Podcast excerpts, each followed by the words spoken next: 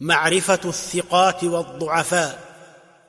وأعن بعلم الجرح والتعديل فإنه المقات للتفصيل بين الصحيح والسقيم واحذري من غرض فالجرح اي خطر ومع ذا فالنصح حق ولقد أحسن يحيى في جوابه وسد.